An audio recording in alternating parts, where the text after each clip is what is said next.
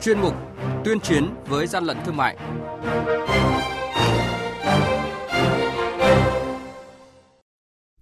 Thưa quý vị và các bạn, hiện nay tình trạng hàng giả đang diễn ra phổ biến, nhiều doanh nghiệp đã bị các đối tượng làm giả hàng hóa, nhãn hiệu tiêu thụ rộng rãi trên thị trường. Đặc biệt tình trạng kinh doanh kinh doanh hàng hóa giả mạo các thương hiệu nổi tiếng trên các nền tảng mạng xã hội gây ảnh hưởng không nhỏ đến thương hiệu hoạt động kinh doanh của doanh nghiệp.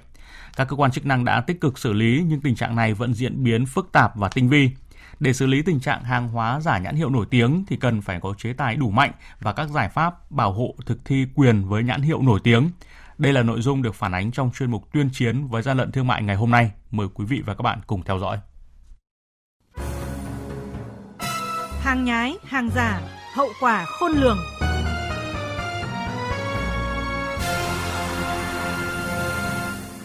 Những ngày qua, Cục Quản lý thị trường thành phố Hồ Chí Minh liên tiếp ra quân kiểm tra 16 địa điểm kinh doanh, phát hiện và tạm giữ gần 2.500 đơn vị sản phẩm hàng hóa vi phạm các loại, trong đó có 11 vụ kinh doanh với hơn 600 đơn vị sản phẩm hàng hóa có dấu hiệu giả mạo các nhãn hiệu đang được bảo hộ tại Việt Nam.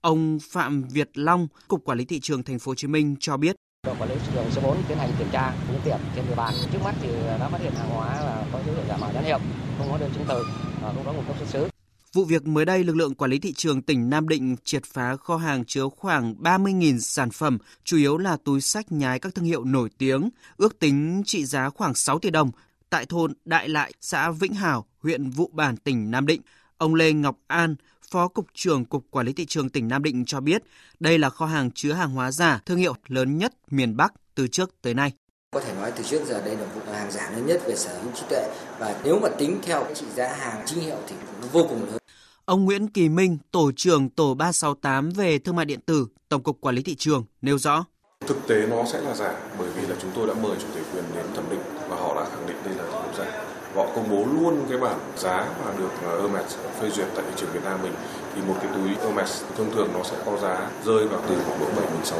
đô đến khoảng độ trên 33 000 đô được bán ở thị trường Việt Nam này. Tất cả các sản phẩm hàng hóa đây theo chúng tôi được biết niêm yết giá tại đây thì rơi vào khoảng độ 500 000 Việt Nam đồng thôi. Ghi nhận tại nhiều tài khoản trên mạng xã hội, những mẫu túi có bề ngoài giống với mẫu túi của các nhãn hiệu nổi tiếng được bày bán tràn lan và được bán với mức giá chỉ vài trăm nghìn đồng một sản phẩm với vỏ hộp đề rõ tên các thương hiệu nổi tiếng. Ông Lê Xuân Lộc, công ty luật trách nhiệm hữu hạn TNG cho biết về những hành vi vi phạm kinh doanh hàng hóa giả mạo thương hiệu nhãn hiệu nổi tiếng trên môi trường mạng xã hội tinh vi và phức tạp. Có rất là nhiều các dạng vi phạm trên môi trường điện tử đã và đang diễn ra. Chủ yếu có thể là lợi dụng các website thương mại điện tử để bán hàng giả. Ngay cả khi có cái hiện tượng là lập cả trang web giả để thực hiện các công việc mà có hành vi vi phạm. Ngoài ra còn có các công việc trục lợi về tên miền và tất cả các dạng hành vi khác. Nói tóm lại là các hành vi vi phạm diễn ra vô cùng đa dạng hiện nay. Theo bà Nguyễn Như Quỳnh, Phó Tránh Thanh tra Bộ Khoa học và Công nghệ, tình trạng giả mạo trang web bán hàng và bán hàng giả qua livestream trực tuyến, sự phát triển của công nghệ, tính năng phát trực tiếp ngày càng được nhiều người bán hàng tận dụng để quảng cáo và bán hàng.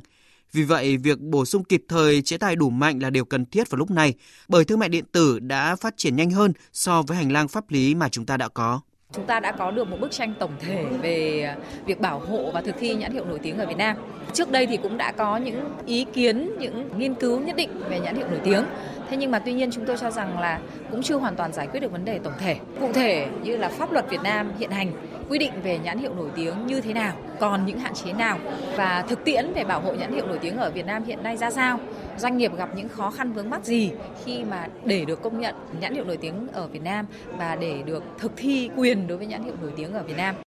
Để bảo vệ quyền lợi người tiêu dùng, các chuyên gia khuyến cáo người tiêu dùng chỉ nên mua hàng tại những website đã đăng ký hoặc thông báo với Bộ Công Thương bởi nếu khách hàng truy cập vào các trang web giả, ngoài việc mua hàng không đảm bảo chất lượng thì thông tin của khách hàng cũng có thể bị lưu trữ lại hoặc xử lý bán cho bên thứ ba và dữ liệu của khách hàng sẽ bị ảnh hưởng. Ngăn chặn tình trạng tràn lan hàng hóa giả mạo nhãn hiệu nổi tiếng đã được bảo hộ tại Việt Nam, ông Nguyễn Đức Lê, Phó Cục trưởng Cục Nghiệp vụ Tổng cục Quản lý Thị trường cho biết, lực lượng quản lý thị trường đặt mục tiêu loại bỏ không để cho hàng giả thương hiệu nổi tiếng bán công khai tại các trung tâm mua sắm thương mại, các siêu thị, cửa hàng tiện lợi, Tuyệt đối không để hàng giả hàng nhái xuất hiện tại các khu du lịch, các tuyến phố đi bộ và đặc biệt là các làng nghề không được sản xuất và bày bán công khai sản phẩm hàng giả, hàng nhái, các sản phẩm đã được bảo hộ tại Việt Nam. Cần phải có sự vào cuộc của các ngành chức năng khác chẳng hạn như cục sở hữu tuệ viện khoa học sở hữu tuệ cũng như là các sự phối hợp của các chủ thể quyền. Bởi vì về cơ bản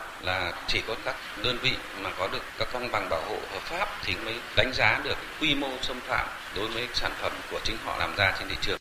Nhu cầu được công nhận và bảo vệ quyền đối với nhãn hiệu nổi tiếng là cần thiết, tuy nhiên còn không ít hạn chế vướng mắc pháp lý và thực tiễn. Các chủ sở hữu nhãn hiệu có chất lượng, uy tín được đông đảo công chúng biết đến vẫn chưa được hưởng những quyền lợi chính đáng mà pháp luật quy định cho chủ sở hữu nhãn hiệu nổi tiếng.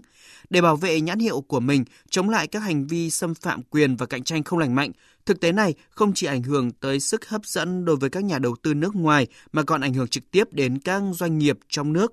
Luật sư Lê Quang Vinh, công ty luật Ghostbuster khuyến nghị giải pháp nhằm giải quyết vướng mắc liên quan đến vấn đề bảo hộ và thực thi quyền đối với các nhãn hiệu nổi tiếng tại Việt Nam.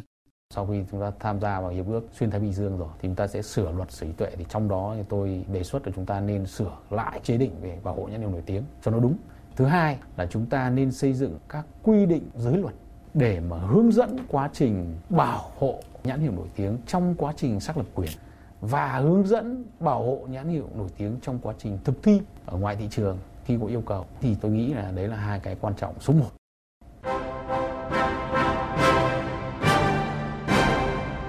Chung tay chống hàng gian, hàng giả, bảo vệ người tiêu dùng.